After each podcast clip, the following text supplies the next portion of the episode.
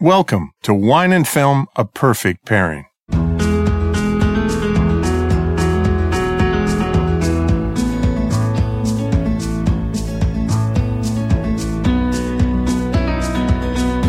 I'm film critic Gary Cogill, and today I look at four new films, all of them, I think, Oscar caliber. Hidden Figures. It's the true story of a group of female African American mathematicians who helped NASA put a man into space back in the 1960s. And Sing. It's a new animated hit musical featuring the voices of Matthew McConaughey. He plays a koala bear.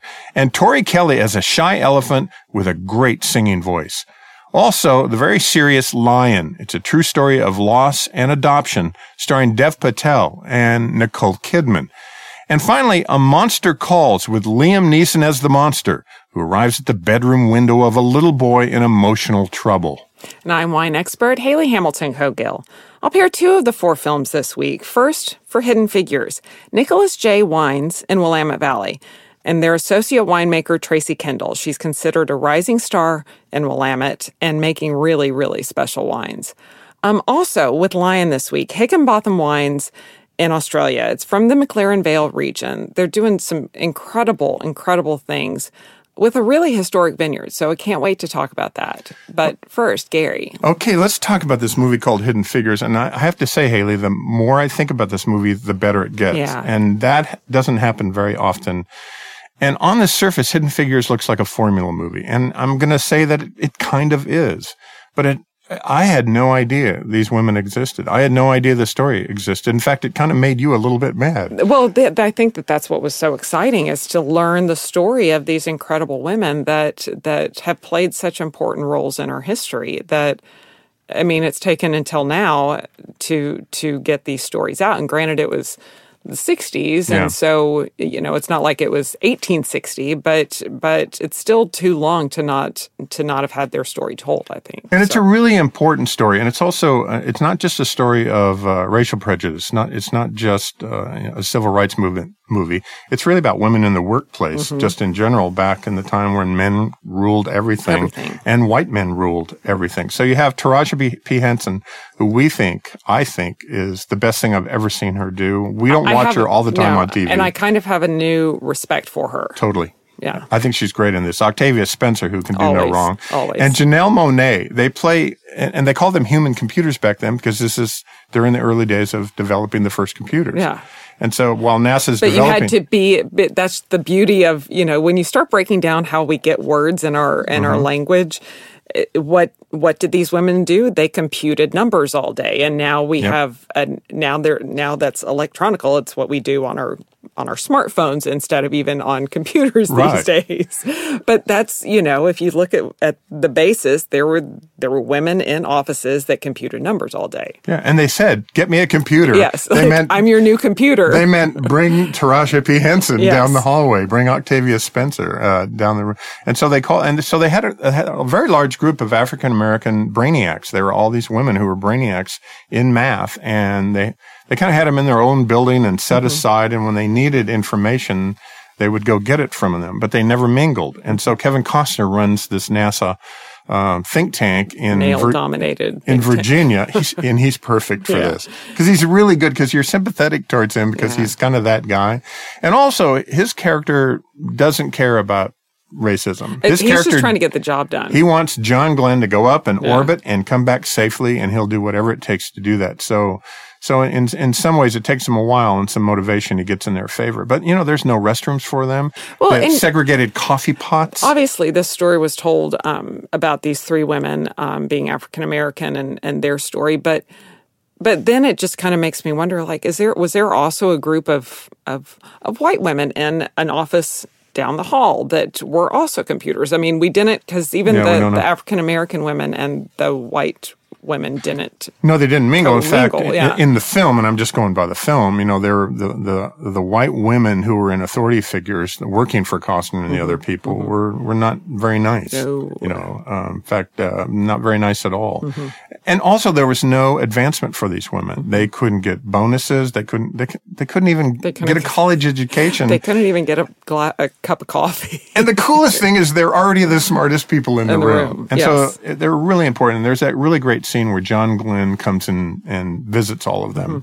And he goes out of the line and goes down to all of the African American group of women who are huddled over in the corner on the tarmac. and- Excited to and- meet the astronauts. and yeah. greets them and says, "What's your role in this, man? We need you." You know, Yeah, and thank you. Yeah, it's a very cool thing. So it's directed by Theodore Melfi. He did this that little Bill Murray movie called Saint Vincent, which is a good little movie. And but Pharrell Williams produces this film, Mm-hmm. and with his goofy hat, which I like, and did the music for it. Uh, in fact, he he's been a little controversy lately. Not him, but there's a gospel artist, Kim Burrell, who sings one of the big songs in the movie, and she's a pastor of a church in Houston who's very anti-gay and it's been all over the news lately. So they're going to have to figure all that stuff out. But I think as this film goes wide this weekend, um, this is the big hit. This is a movie that's going to make a ton of money.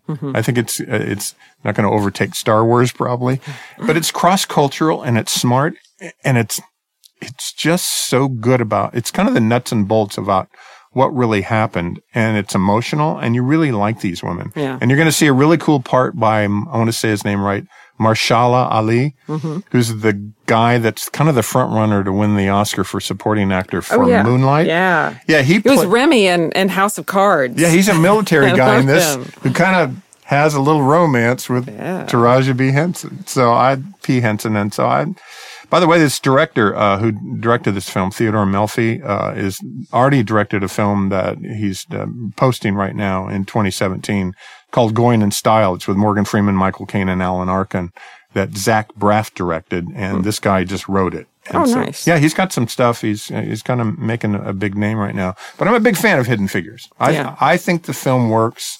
And I think it works on multiple levels and it does. It celebrates women and it celebrates them, I think, for the right reasons because man, these, these women were smart and they were interesting and they were really strong in their field. Mm-hmm. Yeah. So it's interesting. So I kind of in thinking of, of what the perfect pairing for this film would be. I I did have the fact that this is a very strong female um, film, Mm-hmm. and so I I am kind of celebrating a, a young female winemaker. But I almost want to take the the um, the perspective of celebrating her as an associate winemaker instead of as a woman. Obviously, she's a woman, and she is Yeah. considered kind of one of the, the rising stars for Willamette, which is very exciting.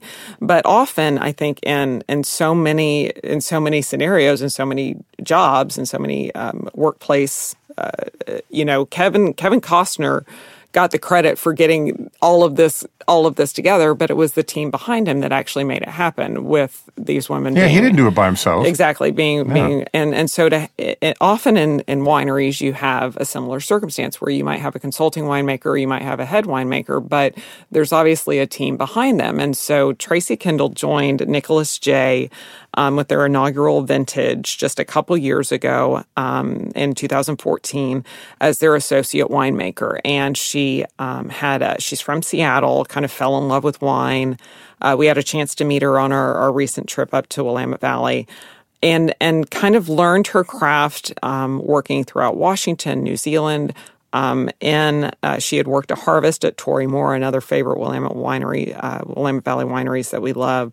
And then uh, went to work at at Adelsheim, which we have talked. Uh, we talk a lot about Adelsheim because it is one of our favorites. But joined um, winemaker David Paige at Adelsheim and, and kind of learned from him. Uh, worked as their enologist and and learned her craft um, more so. And then when when this brand new winery, which is a pretty cool winery, they make they make a big Pinot Noir. It's it is kind of one of those steakhouse Pinot Noirs because it's it's definitely a, a big, robust. Can we call it a big fat Pinot? It's a big fat Pinot. Um, but this new winery that was formed in 2014, Nicolas-Jay, was formed by Jay uh, Boberg and uh, just incredible Burgundy uh, winemaker. Jean uh, Jean Nicolas Méo and and Jay Boberg, kind of this cool rock executive, music executive. He was one of the guys that kind of put the Roots on the map. And, No, seriously? And before that, The Roots, the best helped- band on television? yes, and helped um, kind of uh, with the Go Go's and REM, and I think he was like part of like Blink One Eighty Two. He He was a big REM he- guy. He's a big Yeah. music guy that has now turned into this winery owner, and so um, he's still, you know, kind of back and forth between um, music land and wine land.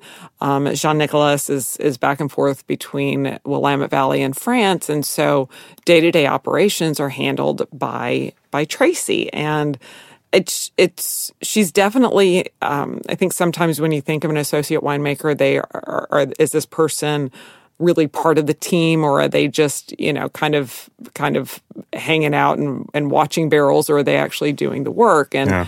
and and she is in there. That she is as much the the three of them are making all of these decisions. And so I think um, that one it's it's kind of that's the approach that when I think of Willamette Valley in general, it's a very inclusive um, region that that that whole one succeed, we all succeed. And yeah. so if you're they're all for of, each other, yeah, if you're part of the team, you're really part of the team. Um, and and and she's just a delight, and I think it's it's very exciting to see uh, see see what some of these new wineries that are coming online in in regions that we love. What did you take away from meeting her and talking with her? I just I thought she I, I was so it was I, I get very excited to see young female winemakers that are so focused and and gracious. You know, she knows where she came from and then is excited to see what her future will bring. Um, I think that she has a lot of drive and a lot of determination. I think she's still kind of trying to break out of some of her own.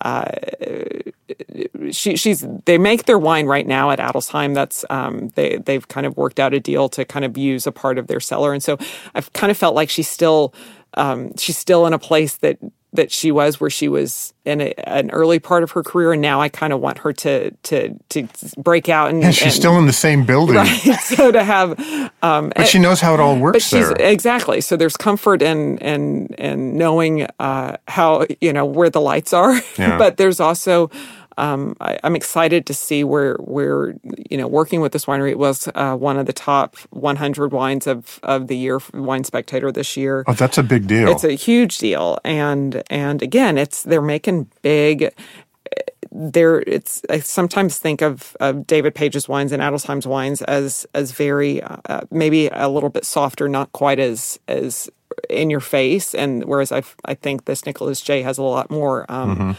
kind of robust um, body and tannin and, and intensity and and they're still very very young. So I think that that's also a thing as they kind of find their way and and developing their own vineyards and that sort of thing. And just but, meeting her and talking with her and watching you you know get that high level talk of wine. We call it high level geek talk. Yeah. We it eventually boils down to eating dirt and talking about soil and stuff. But she she will eventually have her she oh. will eventually do her own wine. Well, and I don't know. I mean, that's what's also kind of cool because she does have so much freedom. You know, the the the team Jean, uh, uh, uh, uh the the Nicolas-Jay team, Jay mm-hmm. and and Jean Nicolas have given her so much freedom that it's as much a, of an expression of her as the two of them. Right. So it's you know this is this is an exciting thing. I, um, I think I, I I'm I was fascinated by her. Yeah.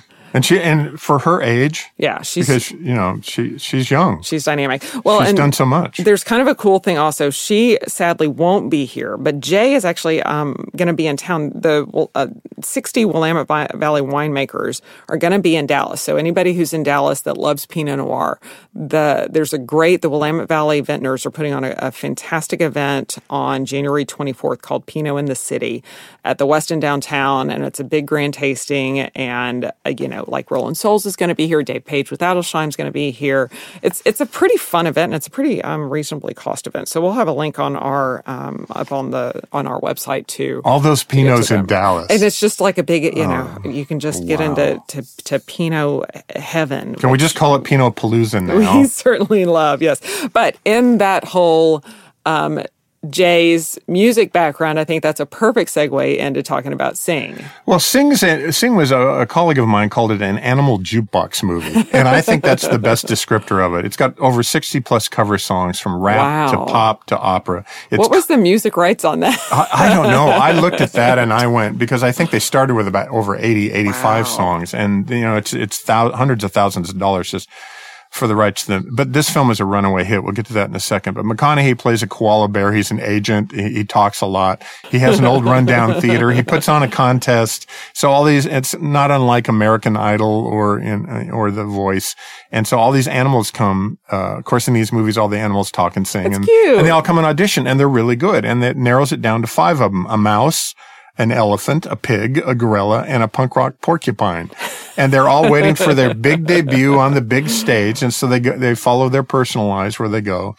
And it's the voices of Reese Witherspoon and Seth MacFarlane and John C. Reilly and Scarlett Johansson and the great Tori Kelly.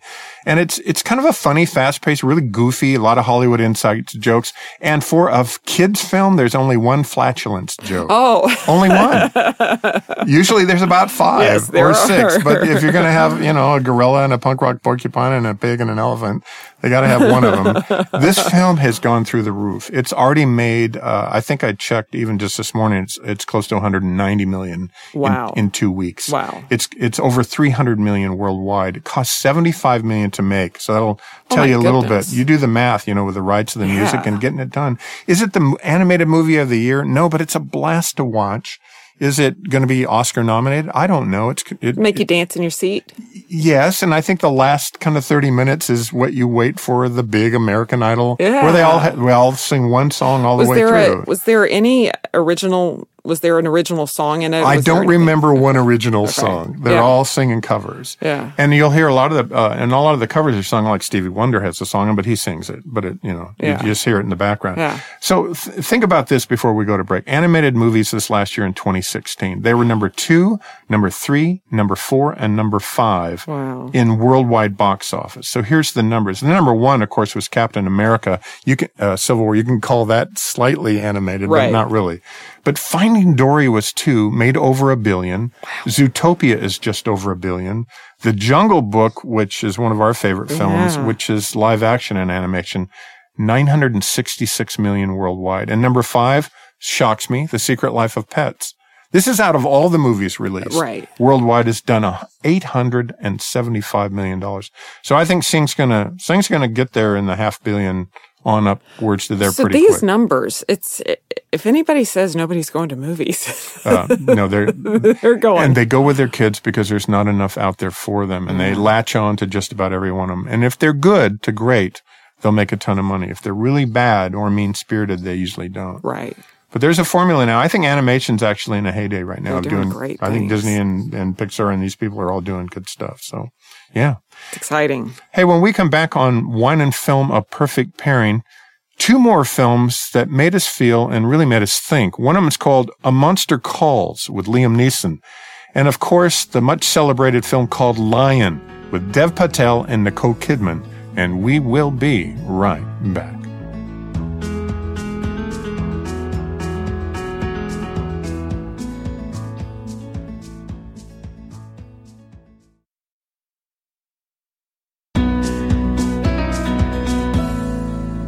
And we are back on Wine and Film, A Perfect Pairing. We're talking movies and wine and two things that make our world go round.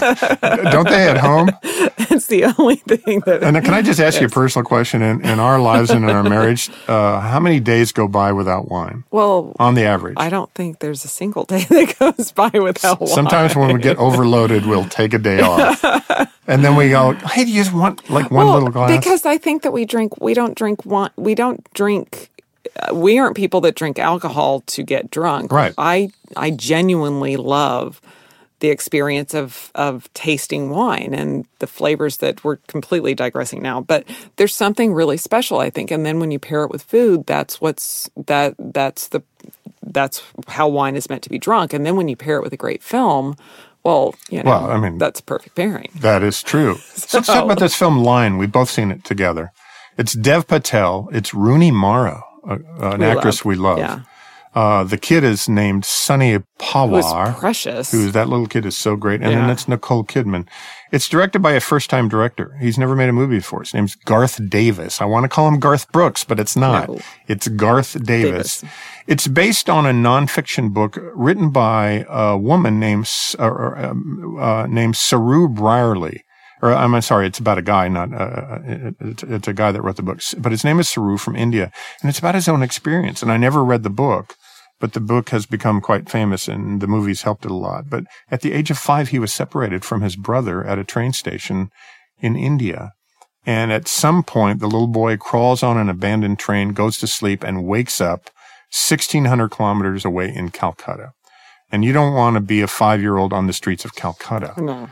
And he lives there as an orphan and he has no idea where he is. He, didn't, he didn't know how close or how far he is from his family. And he loves his mother and he loves his brother. And of course, they're all going crazy trying to find him. Well, and if it's ever Yeah. a time to teach your children their address, let them know where they live.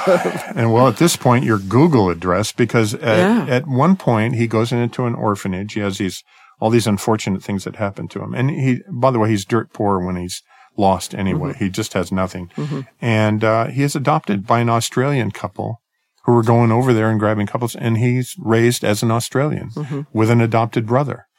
And next thing you know, he's in his 20s, 25, 30 years old. He gets on Google Earth and he starts remembering where he grew up and what it looked like, but he doesn't know where it is. And he narrows it down by Google Earth by looking at the landscape and figures out, I think I'm from this little village and spends half the film trying, Trying to find, find himself and mm-hmm. trying to find his brother and his mother. Well, Yeah. and and to try to to separate himself from from this rather privileged, you know, I don't know if they were middle middle class or upper class, but they Yeah. it was definitely a much better um, circumstance than if he had probably stayed home. So you have your you have your Australian mother that has taken in your family that's taken very good care of you and she's great. Nicole Kidman is great in this is film. great, uh, but then you also are longing to know to to find your family and find where you came from. And, I think he has a lot of guilt. yeah, absolutely. I think he has a lot of guilt because he realized he was raised and, and, and, but he left a life that he only has small memories of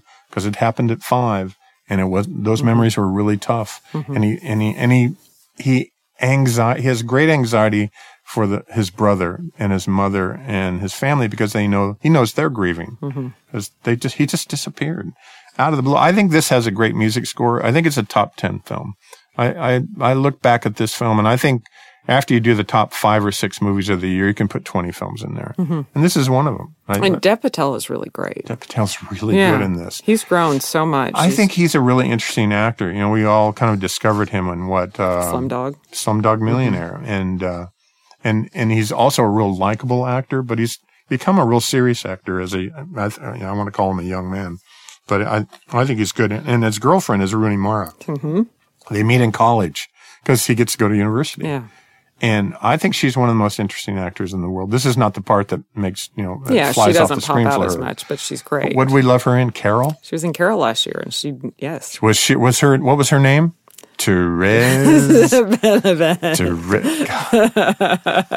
Cate Blanchett When was Cate great. Blanchett smokes Carol. that cigarette in Carol and looks across and says, Therese. Therese Balvin and blows a little smoke. It's just, it's great stuff. So I'm, I'm a big fan of Lion. I, I, think it has a chance to get nominated for Best Picture if they're going to go seven or eight or 9 or mm-hmm. ten films. Mm-hmm. Um, I, I- don't think it has a chance of winning, but I think it, I think it's an important film to see. It also, without giving anything away, has a euphoric, great ending. It mm-hmm. has something that doesn't happen in movies very often. It happened in The Queen of Katwe, where you just kind of see what's going on in real life and it's enough to celebrate. And with all these tough, difficult movies out there, Manchester by the Sea, Fences, and I mean, they're all, they're hard. Um, this has a really cool, unexpected Right, ending. right. Uh, that I just, I, I celebrate it. I love the music of it. I think it's a really, really good film. So we celebrate in that sense. And I love the Australian couple in here because Nicole Kidman serves the film and not herself. She's not a movie star in this film. She's got a weird Yeah, really wig weird. on. She's kind of a 50s, 60s, Mm-hmm. 70s. And, uh, but she really loves this kid Yeah. as her mother. And seeing it, I think seeing some of the landscapes of, you see a lot of, of the landscapes of India as well as a lot of the landscapes of Australia, which made me think mm-hmm. of great vineyards in Australia.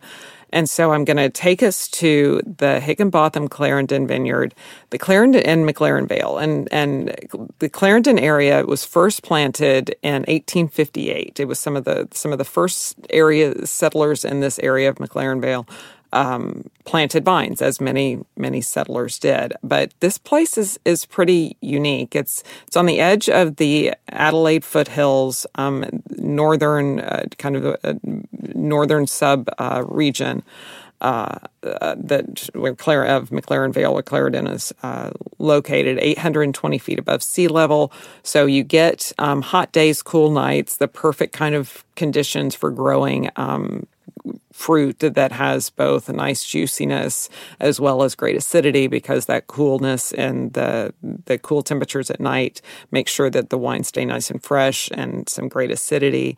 Um, in 1971, Alan Hickinbotham planted a, a, vineyard, the Clarendon Vineyard, on this same area, and um, kind of in a time where, where people could use irrigation, he decided to do a completely dry grown Cabernet Sauvignon as well as Shiraz on this sloping site. It's a 200 acre vineyard. Um, and some of the best wines from Australia have have sourced fruit from this vineyard, including Penfolds Grange. Yeah, which, which is great. Is consistently 100 point wines. When you first introduced me to Hickinbotham, I had no idea. Well, and it's and now I know. Yes, and it's, because it's just great wine. And I think that that's because often you don't see um, vineyard like in a Grange. You don't see vineyard what the vineyard is that, that comes from or that the fruit comes from. But um, a few years ago, the Jackson family uh, wines purchased this particular vineyard, and with winemaker Charlie Seppelt um, Seppelt, sorry, that is Australian and they're full time, as well as one of our favorites, Chris Carpenter, who like him a is lot. the winemaker for Lokoya as well as Cardinale and Napa Valley. Wow. Um, with these great, you know, he does he does amazing things with Napa Valley Valley um, mountain fruit, like their Howell Mountain that we also love the La Jota. Um, really beautiful wines. They're doing this now in Australia, and their inaugural vintage was just a couple years ago under the um, Hickinbotham Clarendon Vineyard name. Uh, 2012, that was a Cab Shiraz blend um, called the Peake.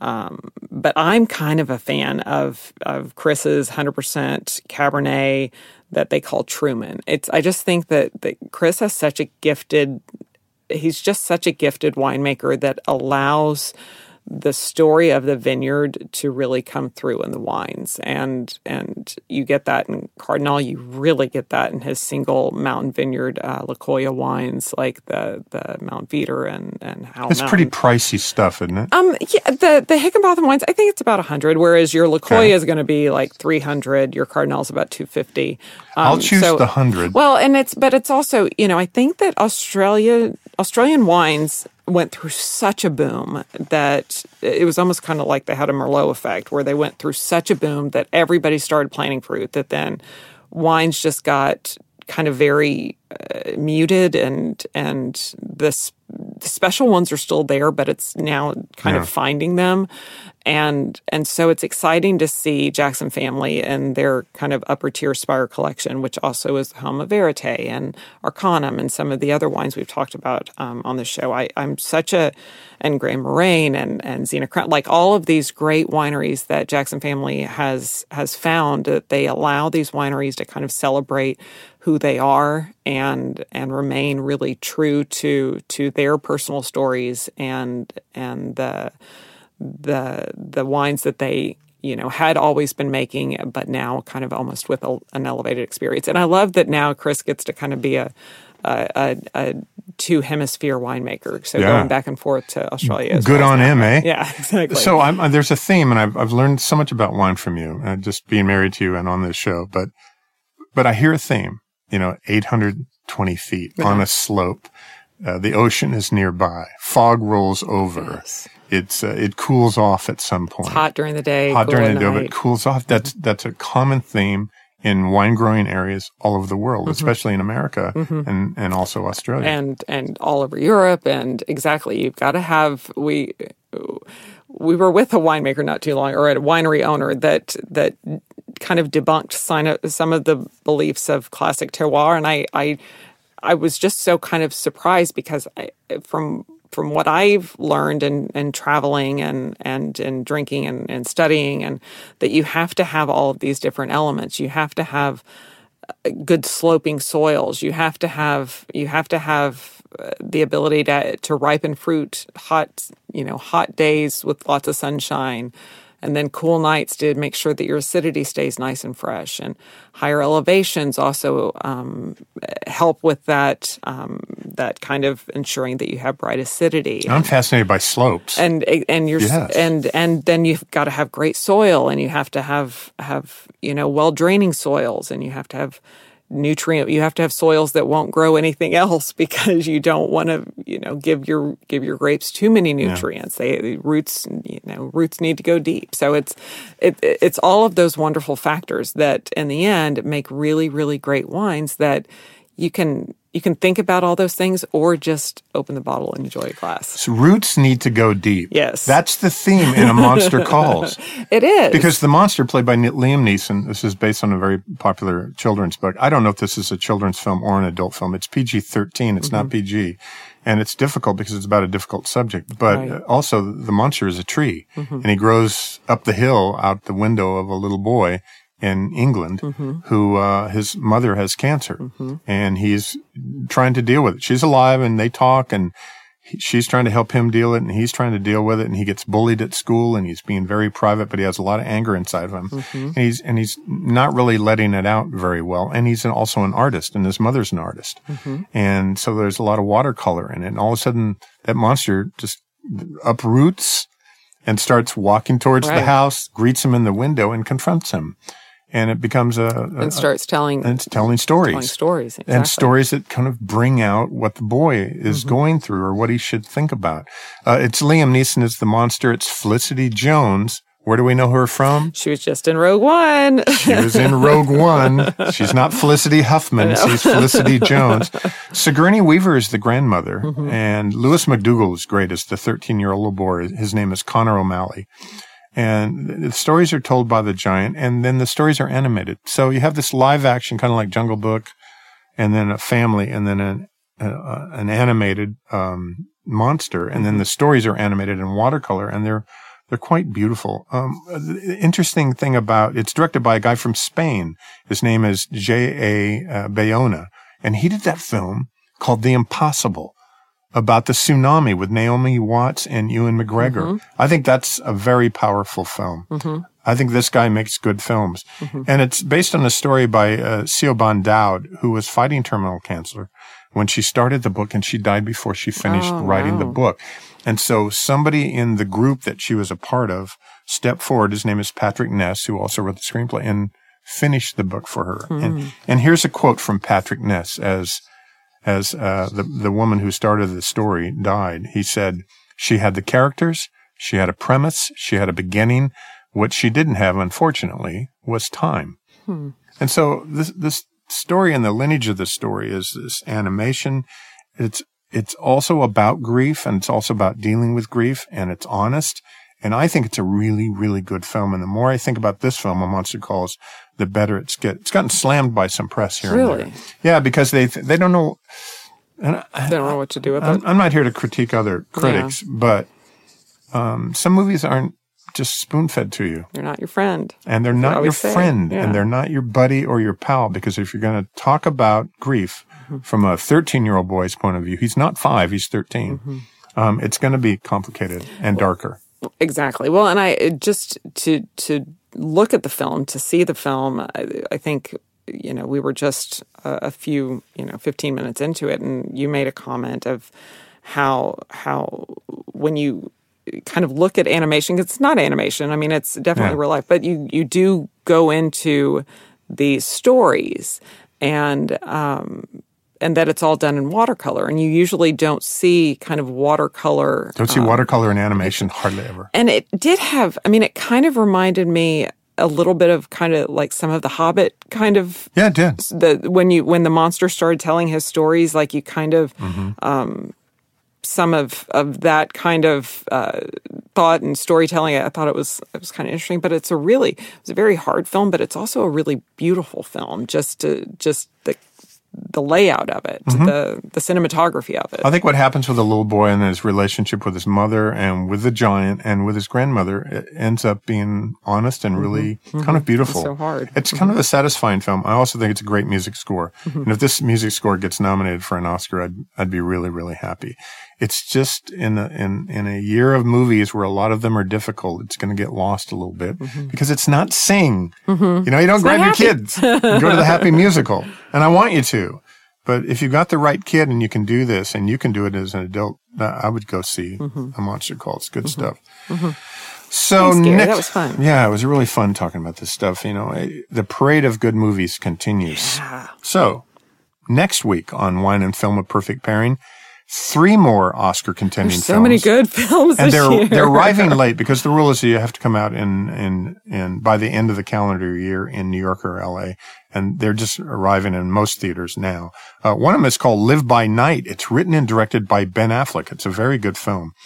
And Patriots Day, starring Mark Wahlberg as a Boston cop working during the marathon bombings. And this one is directed by Peter Berg, and he's very good, and it's a good film. It's a great film. And then I can't wait next week to talk about Silence, Martin Scorsese's remarkable film about suffering for your faith. We don't get movies like this, Yeah. this challenging very often. That'll be wow. Yeah. I'm excited about that. Me too. Um, We have a pretty special, if, if there is anybody in Dallas also, that we've got a pretty fun as we continue to talk about all of our Oscar. Yeah, come join us. Films. Um, we are doing a special kind of Oscars 2017 preview event with the Dallas Arboretum on January 26th. Uh, Gary will review some of the top nominees. I'll pair with a few of the key categories. So we'll have some tasty wines. They've got a fantastic big screen that will be able to show trailers and. It's a fantastic and- venue. Yeah, kind of have Yes. our discussion. And we'd love for you to join us. We'll have a link on our website, or you can go to the dallasarboretum.org for uh, tickets on their website. It's it's going to be pretty fun. But um, for now, be sure to follow Gary on Twitter at Gary Cogill and follow me on Instagram and Twitter at Dallas Uncorked. and with that, I'm Gary Cogill, always in search of a great film. I'm Hayley Hamilton Cogill, always in search of a great glass of wine. Join us next time on Wine and Film, a perfect pairing.